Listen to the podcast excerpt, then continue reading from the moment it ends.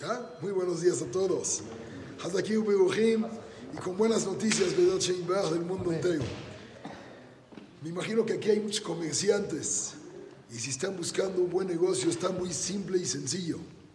Hay una frase que decimos muchas veces antes de comenzar Kriyat Shema, principalmente de- antes de dormir.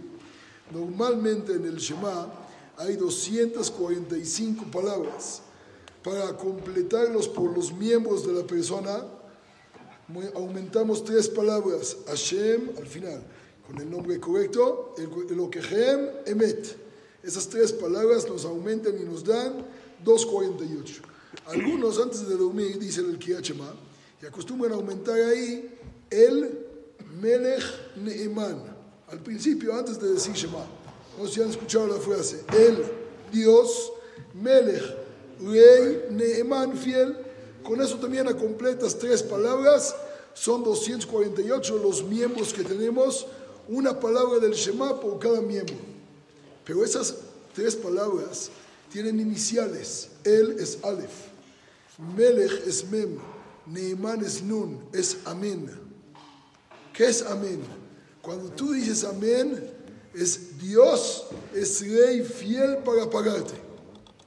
Cada vez que aciertas, Amén. ¿Qué es Amén? Dios, tú eres fiel para pagar. Cuando escuchas una berajá, Amén.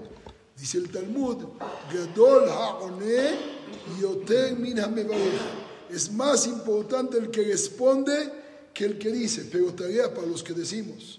Si no decimos berajot ahorita en la ciudad en voz alta, ¿quién va a poder contestar? Nadie. Nadie. Entonces les encargo las dos cosas para el negocio bueno. Que digamos todos Berajot en voz alta y de esa manera todos podemos contestar también el Melech Neeman. Amén. Buen día para todos.